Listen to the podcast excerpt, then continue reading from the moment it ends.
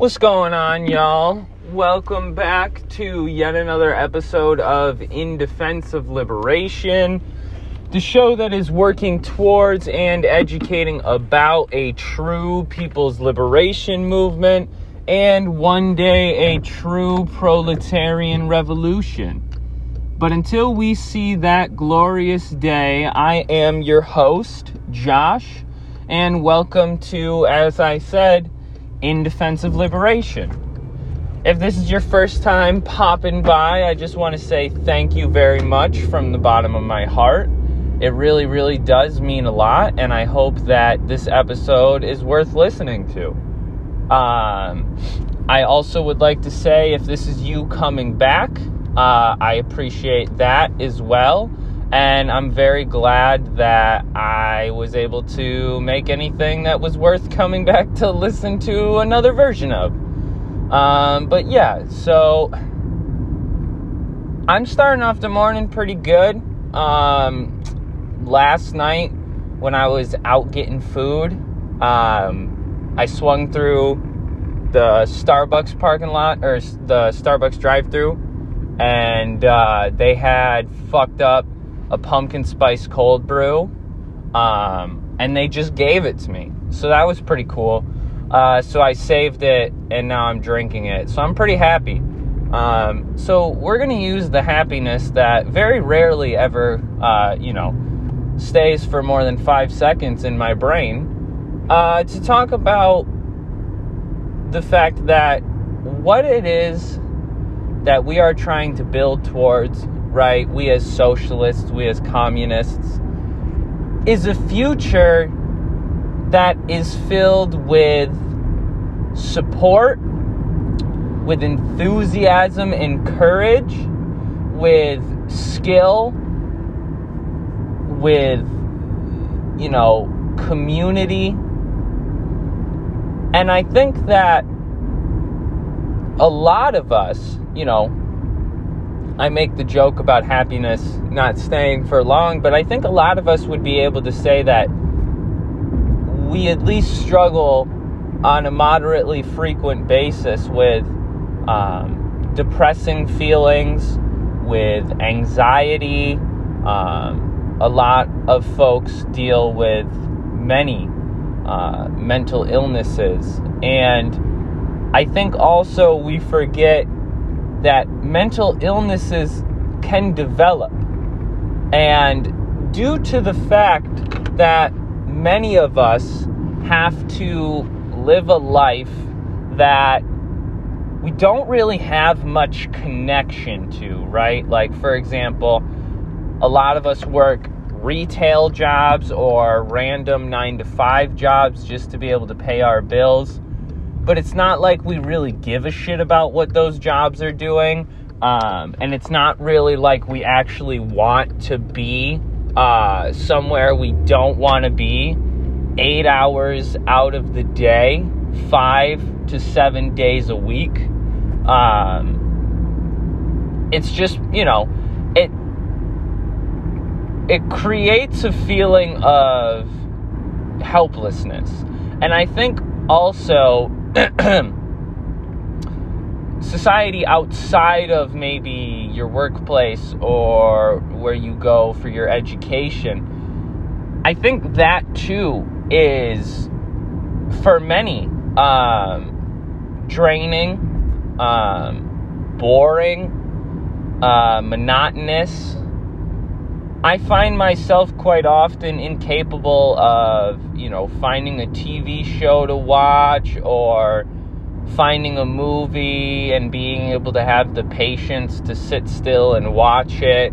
Um, I find that, you know, a lot of the events going on in my area, I don't really have a particular interest in. Um, I find that, you know, a majority of what exists in my area for entertainment is all really consumer based. Like, for example, we have two malls within 30 minutes. Um, they each kind of really suck.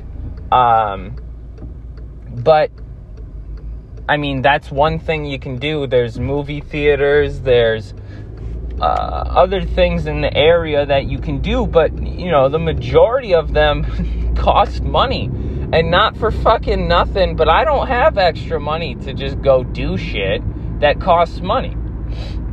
So, you know, I can at least speak for myself in saying that a lot of my life is not the best. It's not awesome. That's for sure. But the future that we are trying to build can be. And the only way that we're going to get to that future is through hope. Now, I'll tell you what, one thing I've never gotten down is hope. That's, you know, I am one of the most pessimistic people you'll meet. It's a really bad thing, actually. Uh, but you know, having hope for anything is incredibly difficult for me. So, I'd like to say that this conversation is one that's also something that needs to, you know, um, make its way into my psyche to a, an extent that I, you know, am able to muster on a day to day basis. Because, you know, even if we are hopeful, that doesn't mean every single day we can or should have to you know, wake up and be the most positive person on the face of the planet. But anyway, hope is revolutionary in this sense because as the neoliberal uh, world has, you know, made its way and sunk its teeth into the, you know, the flesh and blood of the working people for the last few decades, there is this sense of powerlessness. There is this sense that we have to just basically grab at whatever they're willing to give us, right? So, someone like Joe Biden, uh, you have you know, millions of people my age, um, folks who have gone through more than uh, the the wars that I've endured, more than the you know economic collapses and recessions that I've endured, who still campaigned for Joe Biden, who still after Bernie dropped out, um, and well dropped out. I mean after Bernie had the the election kind of swiped from him, basically. Uh, again,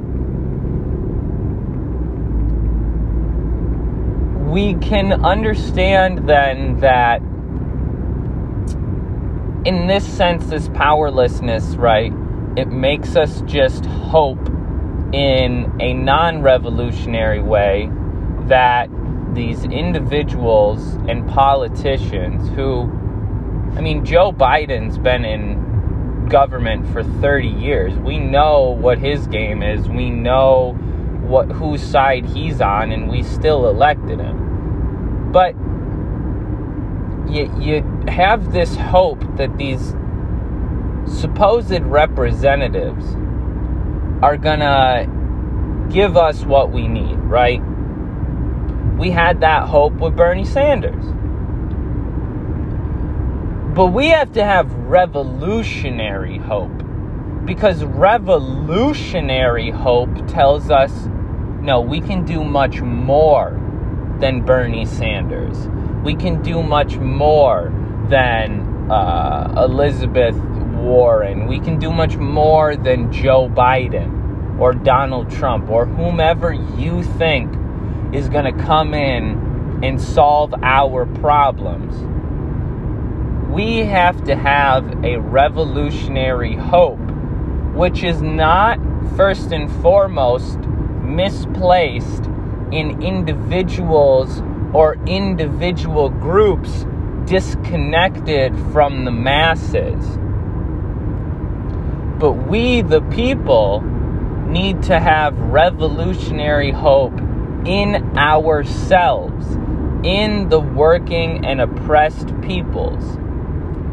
Because here, as Marx pointed out, as Lenin has pointed out, and as the working people of the world have pointed out for generations, the working class, the proletariat, is the most revolutionary class in history.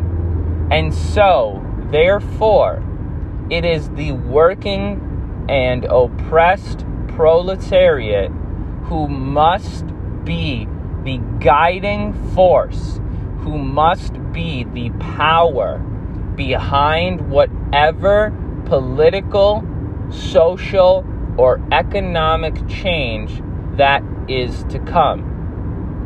Because let's talk about an example here. So let's say someone like Bernie Sanders gets into office. What does this guarantee us, right? Well, we know that it guarantees us a lot of stalemate because now I'm not saying Bernie Sanders is some radical socialist. But if Bernie Sanders were to even engage in attempts to tax the rich, to give health care to all, to give, you know, jobs and housing a guarantee, the forces which make up the majority of the ruling class would stop him from being able to do so. Because just like Lula in Brazil, right? We have a ruling class which is organized and has its interests in direct contradiction to something like economic reforms. As we've discussed before, the ruling class does not just have power for power's sake. They do not just have big pads on they have power for the sake of wealth accumulation. So, a tax bill or economic, land, housing, healthcare reform removes the ability for those ruling class individuals to make as much profit as before. Capitalism does not develop backwards. There is here a class struggle between the ruling class interests and the working class's interests. As time progresses forward, one side has its, you know, force overwhelming the other side. So at this point in time, in the last 40 years, capital has been able to win over labor nine times out of ten. That's why unions are almost non existent. That's why the working class has no guarantees to things like retirement, housing, foodstuffs, health care, etc. That's why many of us see more than 50% of our income go towards just bare, naked necessities. Um, and that is if, you know, 50%, you're talking probably you, yourself, and I.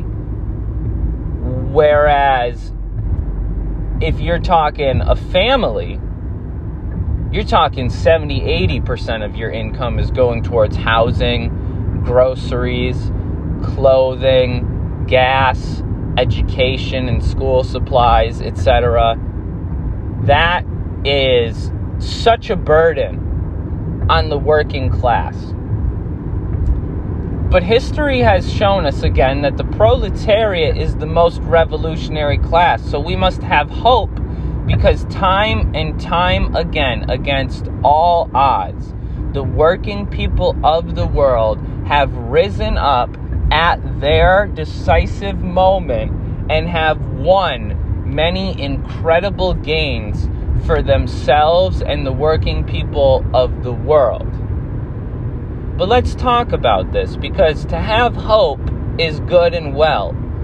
But to have hope means that there has to be something worth being hopeful in. So, one thing that we can be hopeful in is a proletariat of, and I say educated, not to mean folks who went to university or who graduated high school, but educated in the struggle. Recognize what will be able to attain them the things that they need and what will not. That is what I mean by educated. We want to have a mass of people who are educated in the struggle and are willing to act, not just speak, but to act and do what they need to do by any means necessary to achieve the goals that they themselves have set in place. But speaking historically, and I would like to say that as Marxists, we must remember that one of the most monumental tools of Marxism is historical materialism.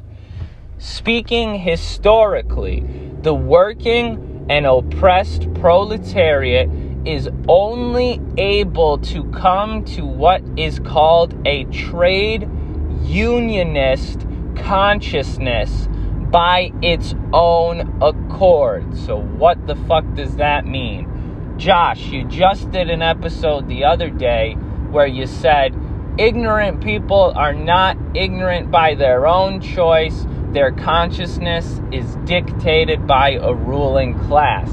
And now you're saying that the working class can be conscious enough to get to the point of trade unionism, but they can't go a step forward. What the hell are you trying to say? The working and oppressed people disconnected and alienated from their labor, alienated from each other, and alienated from society are only capable in recognizing their own material and short term gains as a necessity for their survival.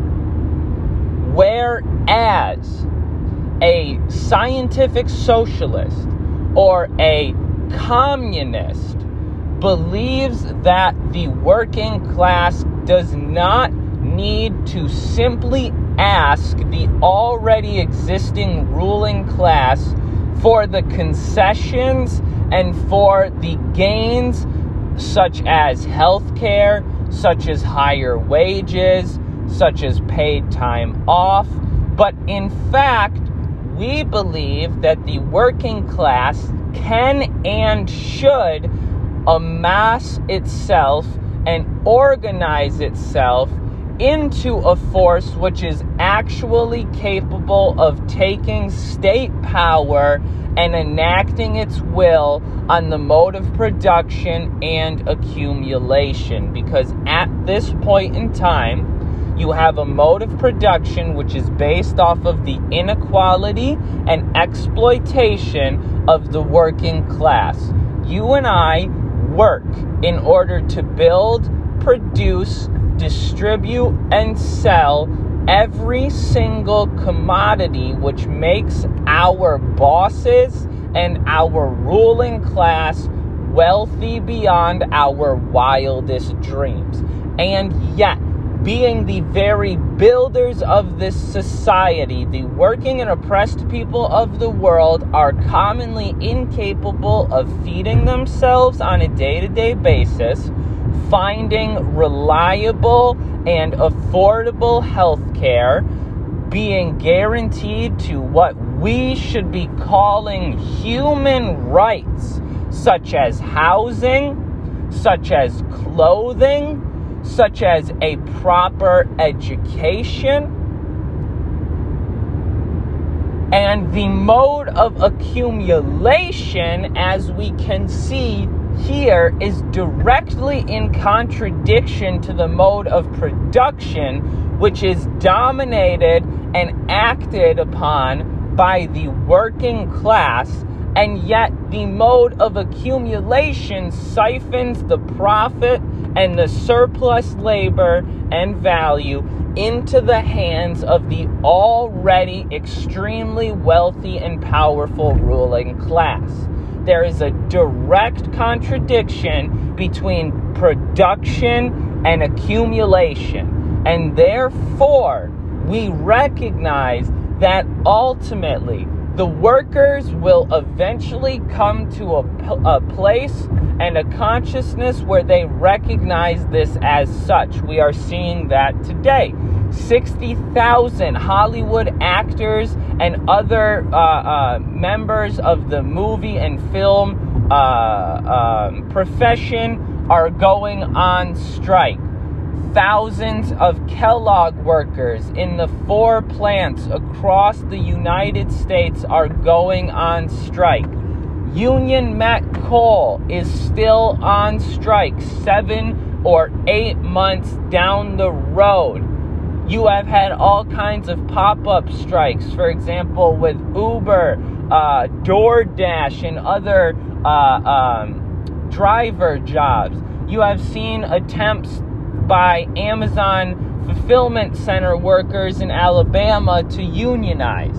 And what does this all mean? Well, it means similar to the 20s and 30s, the working class is becoming keenly aware that the slice of pie which the billions of the world have been given out of the overall pie which we have baked and the ruling class has stolen is becoming slimmer and slimmer, and the more people that we need to share that with, the harder it's going to be for the majority majority of us to have what we need.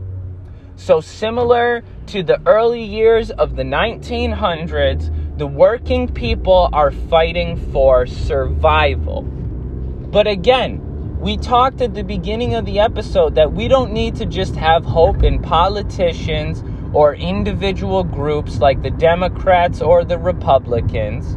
We need to have revolutionary hope in the working class. We cannot have hope in a union and economist struggle which failed us not only a hundred years ago here in the United States, but failed the Russian working class, the German working class, the French working class, the British working class, the Italian working class, the Portuguese, the Greek, the uh, uh, the Turkish, the working classes of the world have built incredible unions, have built revol well, I won't say revolutionary, but radical movements that have fought tooth and nail against the status quo, against the ruling class. But here's where they've stopped shy. They have stopped shy of retaining state power for the working and oppressed people. the consciousness that the working and oppressed people will come to will be one where they are militant enough to fight with arms. For example, the Battle of Blair Mountain against their bosses and employers. But they will not turn to the rest of the working class and fight arm in arm for a socialist society out of a pure uh, heightening of consciousness by their own individual uh, uh, choices. The working class as a mass does not even often accomplish such uh, um, such feats without a revolutionary guiding group which is able to instill Marxism and is able to instill revolutionary communism, strategies and tactics which have failed and succeeded over the years, and use this information to bring the working and oppressed people to an even higher level of consciousness which is keenly aware that at the end of the day, if we are fighting mainly trade unionist and economist struggles, this leaves the ultimate deciding factor and the power of change in the hands of our oppressors.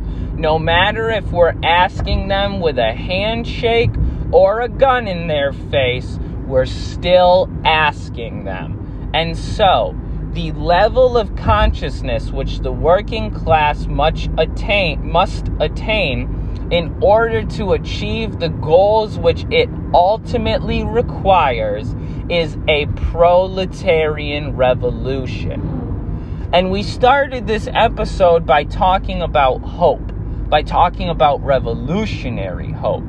And now I think we should have hope in history because history has shown us time and time again that when given the tools to do so, the working and oppressed people are more than capable of attaining state power and wielding the dictatorship of the proletariat for the benefit of the whole working class.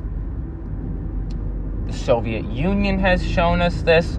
China has shown us this. Vietnam has shown us this. North Korea, the Democratic People's Republic of Korea, more uh, correctly, has shown us this. Nicaragua has shown us this. And many other countries have shown us what a radical movement of trade unionists and economists is able to do, what a worker led social democratic movement can look like. But we have to understand that in this case, you are mainly and only setting aside your oppressors. You are not removing them from the equation. And so, like we saw in Chile, like we saw in Brazil, like we saw in Colombia and Bolivia and Peru, like we saw in Burkina Faso, in South Africa, in Egypt, what happens? Eventually, the ruling class, usually thanks not in the you know a small amount from the CIA and other US State Department agencies, but eventually the forming the formal the former holy shit the former oppressors will come back. And they will come back with guns. They will come back with aircraft carriers. They will come back with napalm. They will come back with drones right? What continuously happens to the Palestinian people when they decide to fight against the constant bombardment by the Israeli occupying apartheid state? What happens when they fight back? Israel tries to genocide the Palestinian people. So, what do you think will happen, right, in the what many would consider, at least has been, the central point for imperial and capitalist oppression, the United States, how do we think they will respond to even a trade unionist struggle? Well, if only we had a hundred years of history in this country to teach us what happens when we try to go about that. We even had a major communist party in this country, which was incapable, for many different reasons, of seizing the opportunities which existed in the United States for building a revolutionary movement. Now, there was incredible attempts at revolutionary movements.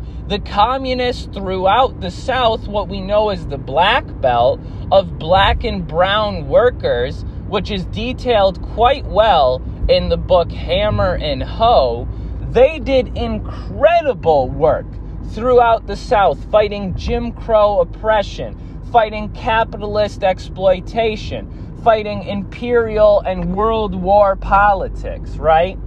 And militarization, and police repression, and lynchings, and segregation and a lack of education, food, shelter, clothing for black and brown people.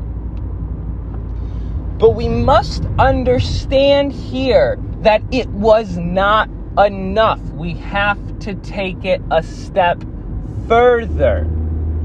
I will never stop plugging Jones Manoel on YouTube. He puts out great content which has incredible importance to the active revolutionary struggles taking place in Brazil right now, being led in many parts by the Brazilian Communist Party, the PCB. But he says, just like Lenin said, just like Mao said, just like Marx and Engels said, that we cannot stop at the compromise between capital and labor. We must have a revolutionary moment where labor is able to surpass capital, where the proletariat, the working and oppressed people, are able to overcome and overthrow the ruling class, which will and only will be able to give the masses what they need. Because here's what we don't need we don't need the workers of the global north continuing to live a beneficial and better life than the remaining millions and billions of workers in the global south because they fight for not a revolutionary communist movement to overthrow the ruling class of the world, but they fought for health care and for higher wages. But let me ask you this, folks where does the money for these wages, where do the resources that provide this health care, where does the labor force come from? It comes from the oppressed and working people of the global south. So when we in the global north fight for higher wages, fight for pensions and paid time off, only we are fighting for a continued privilege of the first world workers over the global south. We fight for a continued heightening of imperialism and world plunder. Now, I know this is difficult, and I know, you know, this might seem almost contradictory to, to you know, maybe some things I've said before where we have to align with the workers and the oppressed people to fight however they are willing and able to fight for whatever gains and uh, concessions that they are able to win over. And this is true. But hear me clearly here, my friends. The point is not only to fight for these uh, concessions. The point is, in fact, to use these concessions, to use these gains as a jumping off point to show the workers that even if they have better health care, even if they have a higher wage, as Marx said, they have only succeeded in attaining themselves gold plated chains because at the end of the day, the ruling class is still in charge. At the end of the day, your entire ability to feed yourself, to have health care, to have housing, to have these things is based off of your willingness to sell your labor on a day to day basis to your employers. We must side with and fight along with the working and oppressed people, but we must constantly educate, propagandize, and agitate for the purpose of proletarian struggle, of the class struggle, of revolution. Because you and I know that it is the proletarian revolution which is solely capable of eradicating the foundational uh, starting point for the issues and inequality that the people of the world are facing. It is only a socialist society which can truly guarantee the gains that the people need, which can guarantee the power and the wealth of a nation going to its own sustenance and going towards actually aiding other socialist and, revolutionary movements. Because in a socialist society, it is the working and oppressed people who are in power, not the ruling class. So when the ruling class decides not to pass this, you know, random bill that we would like, uh, when the ruling class decides not to elect the politician that we wanted, it doesn't actually uh, provide us with an avenue, uh, then we must see, for real revolutionary change. It provides us an opportunity for temporary improvements, but as we see time and time again, you have one politician come in, pass a law that helps some people for two, three, four years, and then the next person comes in and revokes that bill. We don't want that. We don't want the ability for the ruling class to take back what we have produced for them. We want to be in control of what we produce. We, the working people, need to be in power in, in order to guarantee the things that the working class needs to them. Because, again, the interests of the ruling class, which is in power through the exploitation and suppression of the working class, whose surplus value and labor the ruling class steals in order to amass a wealth which goes towards perpetuating their power, is not something which can be manipulated or uh, uh, appeased or consolidated in a way that the interests of the ruling and owning class do not directly contradict with the interests and needs of the working and oppressed class. If you're still listening to this, I want to thank you very much because guess what? You are my hope. Because at the end of the day, I am so fucking isolated. I am out in the middle of nowhere. There's barely anyone out here. I'm trying to get organized. I'm trying to join up with folks. I personally uh, am currently trying to um, seek out the PSL. Um, so you folks should check them out. Um, at the end of the day, the PSL is a Marxist Leninist organization um, and is one of the uh, closest things it, you know, because some folks want to say a lot of different things about the PSL. Unless you're in the PSL, you know, honestly, I don't think you should be speaking about it. Unless in your area you have clear reasons why as not to, you know, stand alongside the PSL.